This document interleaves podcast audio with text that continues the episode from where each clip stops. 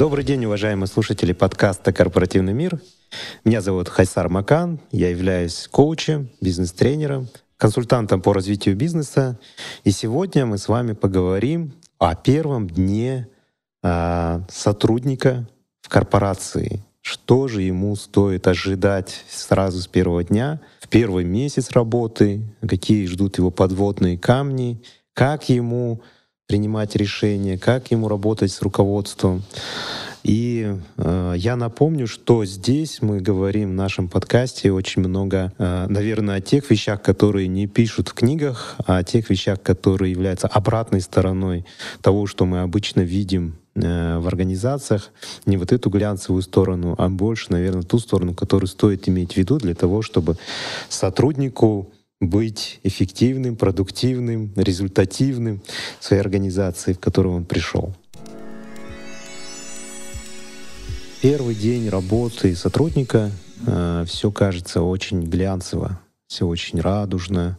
У нас есть розовые очки, и это та работа, которую мы очень долго ждали, нам хотелось ее получить, и наконец-то вы работаете в этой крупной компании, она имеет классный офис, вы видите, сколько много людей в ней работают, в ней есть какие-то новые штуки, все очень комфортно, огромный офис, стеклянные, э, стеклянные витражи там и так далее, и так далее. И при этом э, может кого-то это очень сильно пугать, потому что есть какие-то ожидания, которые вы хотели бы видеть в этой организации, но уже первый день вам показывает, что не, все идет не так, как вы хотели. К сожалению, такие моменты тоже бывают, и они связаны прежде всего с теми процессами, которые происходят в крупной организации. Если вы впервые работаете в крупной организации, то вам очень непонятно, почему, когда вас уже взяли на работу, у вас до сих пор нет рабочего места — или вам э, приходится писать всевозможные служебные записки для того, чтобы вам поставили компьютер, а, открыли вам доступ к почте, ну и так далее. И практически их приходится упрашивать, кого-то ожидать для того, чтобы получить заветное свое место и, наконец-то, начать работу. И самое интересное, что в первый же день э, с вас могут уже требовать работу и говорить, э, я жду там от тебя, там, не знаю, своего видения того, как ты будешь работать. Ты говоришь, у меня вообще-то еще нет компьютера, и тебе приходится уже самому находить э, какие-то способы, просить кого-то коллегу незнакомого для того, чтобы он вам уступил компьютер или еще как-то, и уже начать что-то делать для того, чтобы там, показать какую-то работу, вас могут уже вовлекать в какие-то э, планерки, совещания и так далее. И все это происходит, как казалось бы, для вас немножко хаотично, потому что вы еще до сих пор не можете понять, как устроена внутренняя система. Что же делать э, в этот момент? А я думаю, что для начала нужно набраться терпения, понимать, что крупная корпорация — это всегда вот такой муравейник, в котором очень много людей двигается, мечется, много происходит процессов, эти все процессы пересекаются друг с другом. И вам важно здесь не потерять голову, не потерять самообладание, э, эмоции, да, держать себя и просто набраться терпения. Как же вести себя с коллегами? Первый же день работы вы видите, что вы пришли в отдел, в нем может быть э, от 5 до там, 20 сотрудников одновременно рядом сидящих с вами. И вы видите, как все за вами наблюдают. А корпоративный мир, э, его можно сравнить с миром животных. Как бы вы это ни казалось э, для вас немножко некрасиво, но так же, как ведут себя животные, люди, к сожалению, ну, может быть, к счастью, а может быть, к сожалению, они, э, поведение людей очень похожи. Если вы наблюдали такую картину, когда приходит, знаете, вот в стаю там какая-то новая рыбу запустили, все ее там обнюхивают, смотрят. И вам тоже важно понять, кто есть кто. А если вы еще и попали в крупную организацию в качестве руководителя, там среднего уровня, иногда даже топ-менеджера, то ваша задача серьезно усложняется, потому что быть нужно на чеку вдвойне. А, почему мы говорим, что нужно быть вдвойне на чеку? Потому что в крупной организации всегда есть зоны влияния, и если вы руководитель, к вам будут приходить, вас будут э, стараться вами манипулировать, кто-то будет вам жаловаться, кто-то будет устрашать, э, кто-то будет игнорировать и так далее. Тут важно понять, кто из себя что представляет. Для руководителя мы можем отдельно поговорить на эту тему, но важно сейчас для рядового сотрудника, что же важно делать? В первую очередь, конечно, не стоит конфликтовать ни с кем, ни при каких условиях, э, стараться не показывать никакие свои эмоции, если вам что-то не нравится, потому что вы находитесь в моменте изучения аудитории, изучения ваших коллег, кто из себя что представляет, и не пытаться делать какие-то очень резкие движения. Э, что значит резкие движения? Ну, там, заявлять, что давайте будем вот так сегодня делать, там, не знаю, давайте пересядем, давайте э, если вы руководитель, вы какие-то новшества да, вводите сразу там с первого дня. Старайтесь таких резких движений не делать, пока вы не изучите свою, своих сотрудников, свою аудиторию. И, соответственно, если вы рядовой сотрудник, я бы рекомендовал не входить ни в чью коалицию, так скажем, потому что в любой организации всегда есть те, кто враждуют между собой, есть, э, есть люди, которые там в тихую как-то между собой друг друга не переносят. И вот обязательно найдутся те сотрудники, которые будут приходить и вам рассказывать про других сотрудников, э, про других ваших коллег, будут пытаться понять ваше мнение, что же вы думаете по этому поводу. Вот. И я бы вам рекомендовал вообще никак не реагировать и не поддаваться таким вот манипуляциям, потому что на самом деле вас тут по большей части тестируют. Поэтому больше наблюдайте, изучайте, делайте выводы.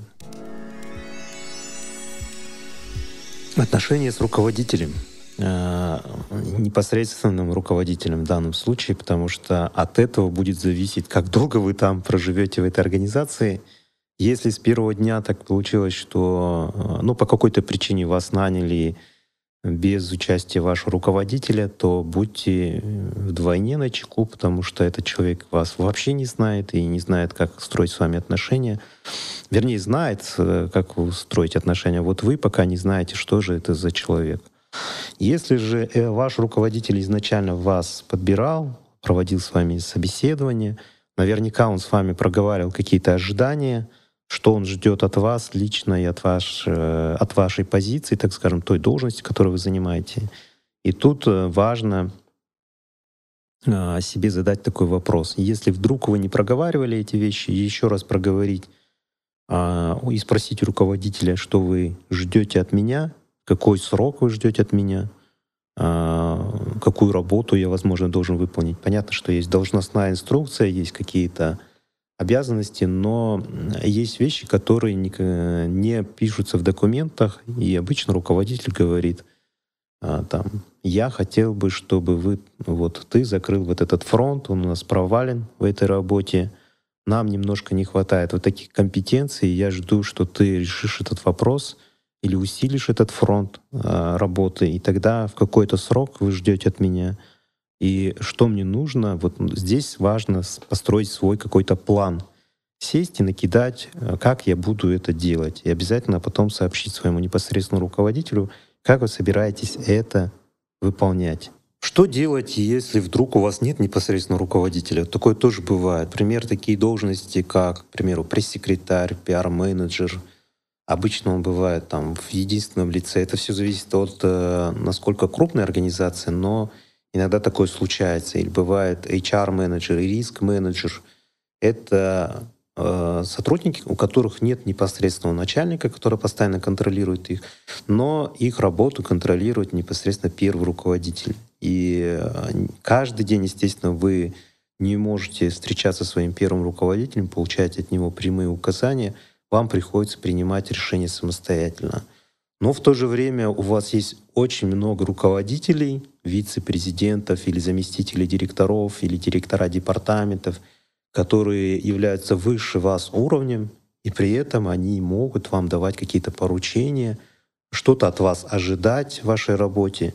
И тут важно вам а, просто а, встретиться с этими людьми и понять их ожидания от вас, от вашей должности, для того, чтобы завтра у вас не возникло риска, а, ну так скажем, неправильных ожиданий.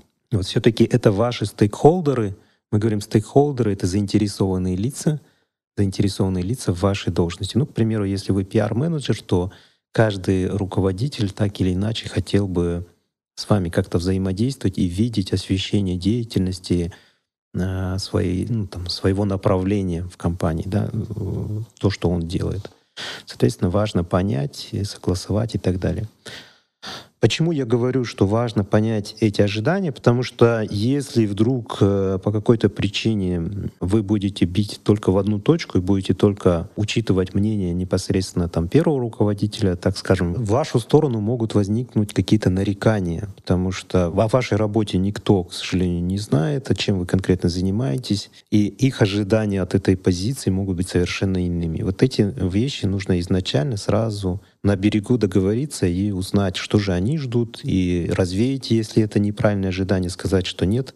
Например, я как пиар-менеджер этими вопросами не занимаюсь, у нас есть там другая служба, либо это не входит там в наши компетенции и так далее. И тут я хотел бы вспомнить про один случай. Специалист очень э, хороший, имеется в виду очень профессиональный, знающий свою работу. И когда мы его нанимали, а я сказал про риски, которые могут возникнуть с этим человеком, потому что человек пришел совершенно с другой сферы, он не работал в крупных организациях, и Несмотря на то, что он очень был талантливый, очень грамотный специалист, э, очень было много нареканий со стороны руководителей в отношении его работы.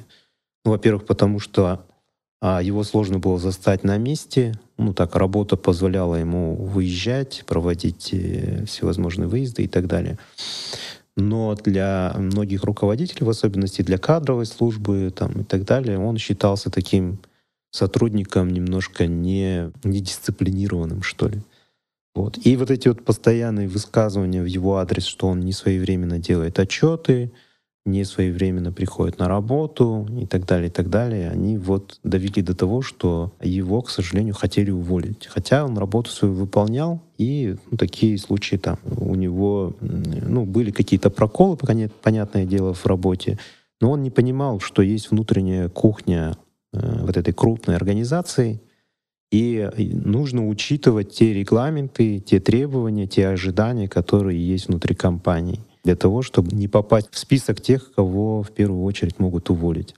Ну и, соответственно, есть такие всевозможные процессы, связанные с аттестацией своевременной, которые нужно пройти, так или иначе, требования какие-то внутри компании, которые обязательно должны сотрудники проходить. Ну вот этот сотрудник, он считал что это не нужно делать и не обязательно делать. Для него это было не важно, и он не выполнял эти требования.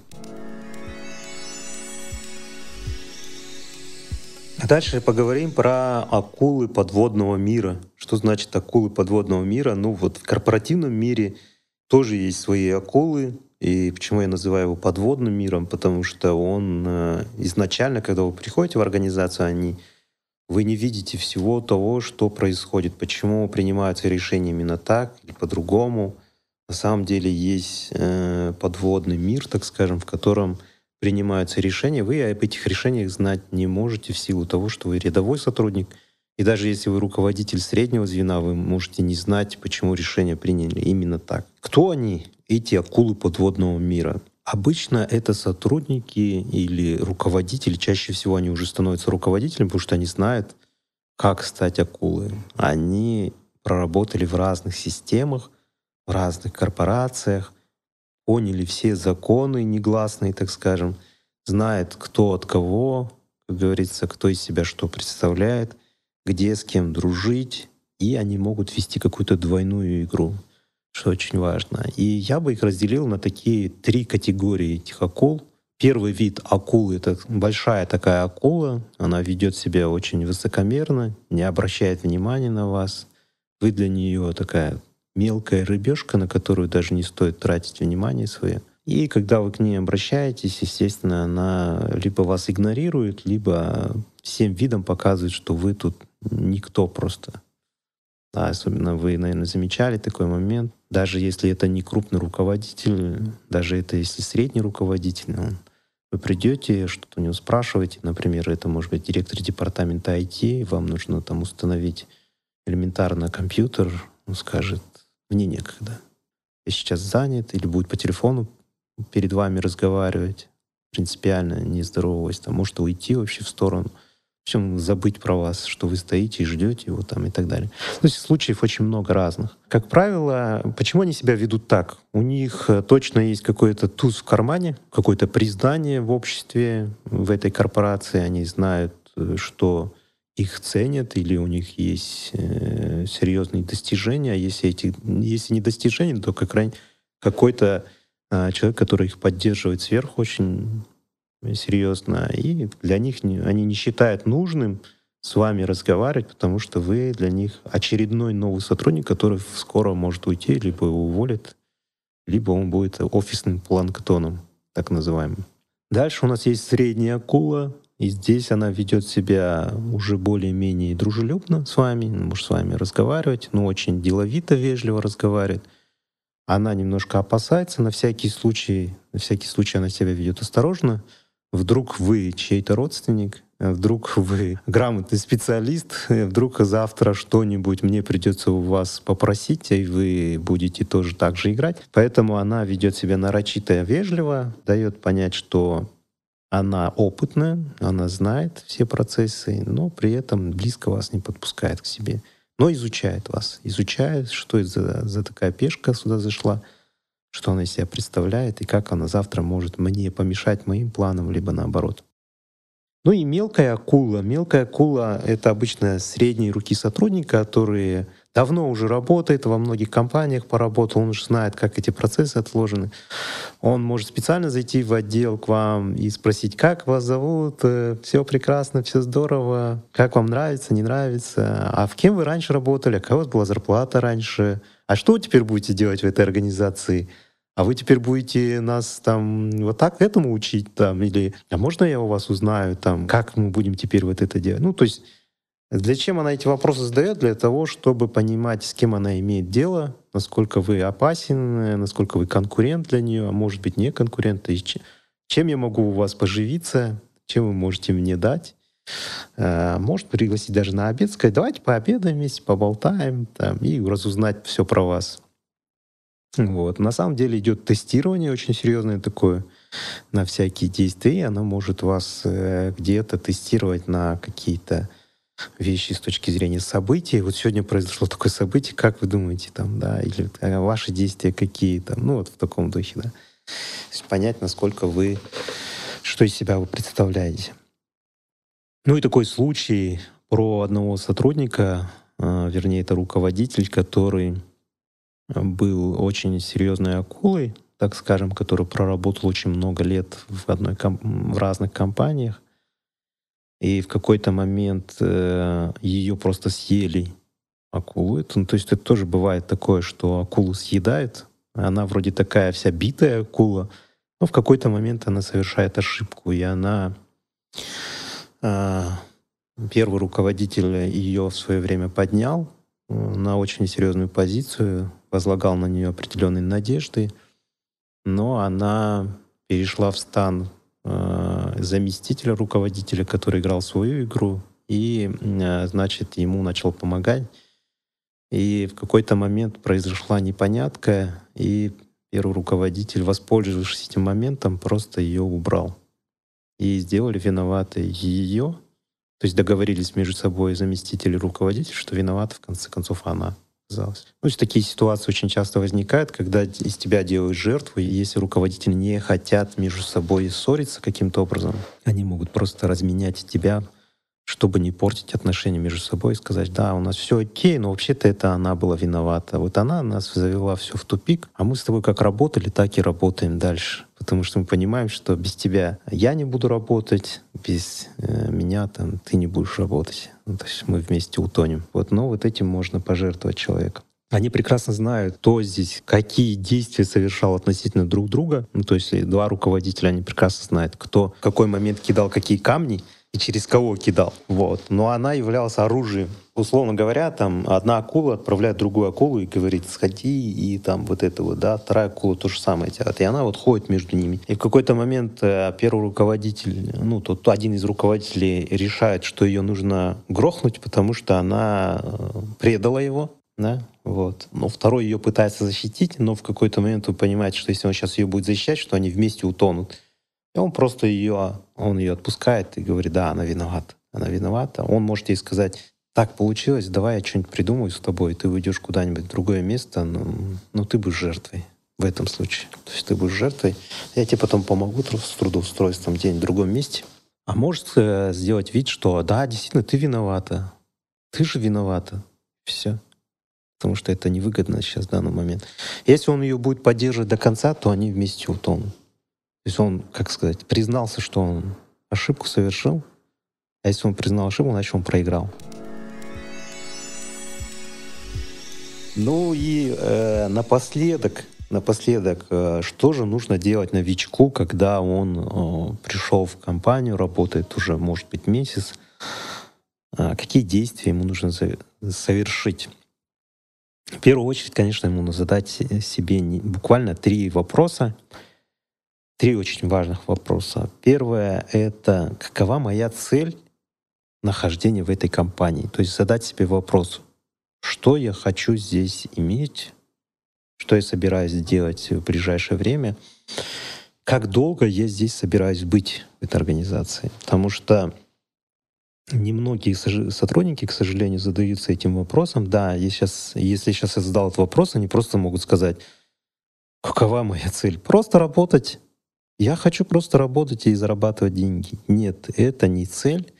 Цель — это действительно то, ради чего вы сюда пришли, кроме того, что вы зарабатываете деньги. Вы хотите дальше через год быть начальником, вы хотите получить какой-то опыт, вы хотите до пенсии, не знаю, там, вам нравится эта отрасль, и вы готовы посвятить ей жизнь и работать здесь до пенсии и так далее. То есть важно дать для себя ответ на этот вопрос, какова моя цель нахождения в этой организации, и от этого будет зависеть, какой у вас будет дальнейший план — реализации этой цели. Следующий момент, второй момент, э, я бы посоветовал вам анализировать каждый свой день. Ну, по крайней мере, первое время.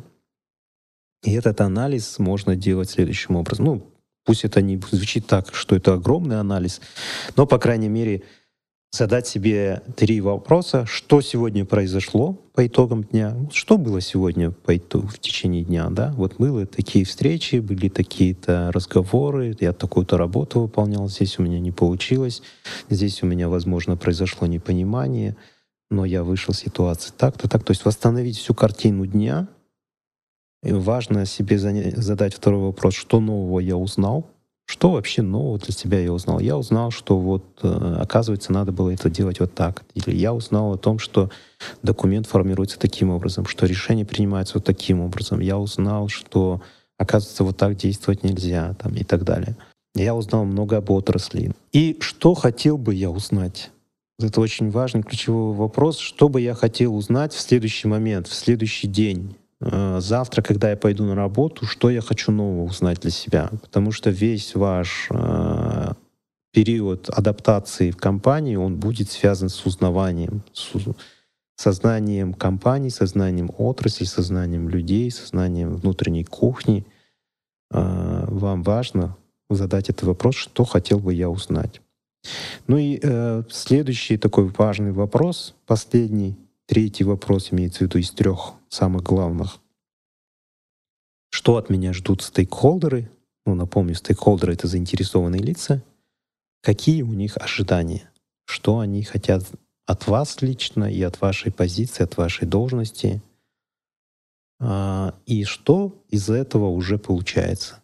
Что у меня уже есть в багаже из того, что они запрашивают. Ну, с точки зрения компетенций, знаний, умений, навыков, опыта и так далее. Да, они хотят, чтобы я поставил на, на рельсы такую-то такую работу, я это умею делать, или я не умею это делать, и мне для того, чтобы научиться этого делать, нужно вот это, вот это, вот это.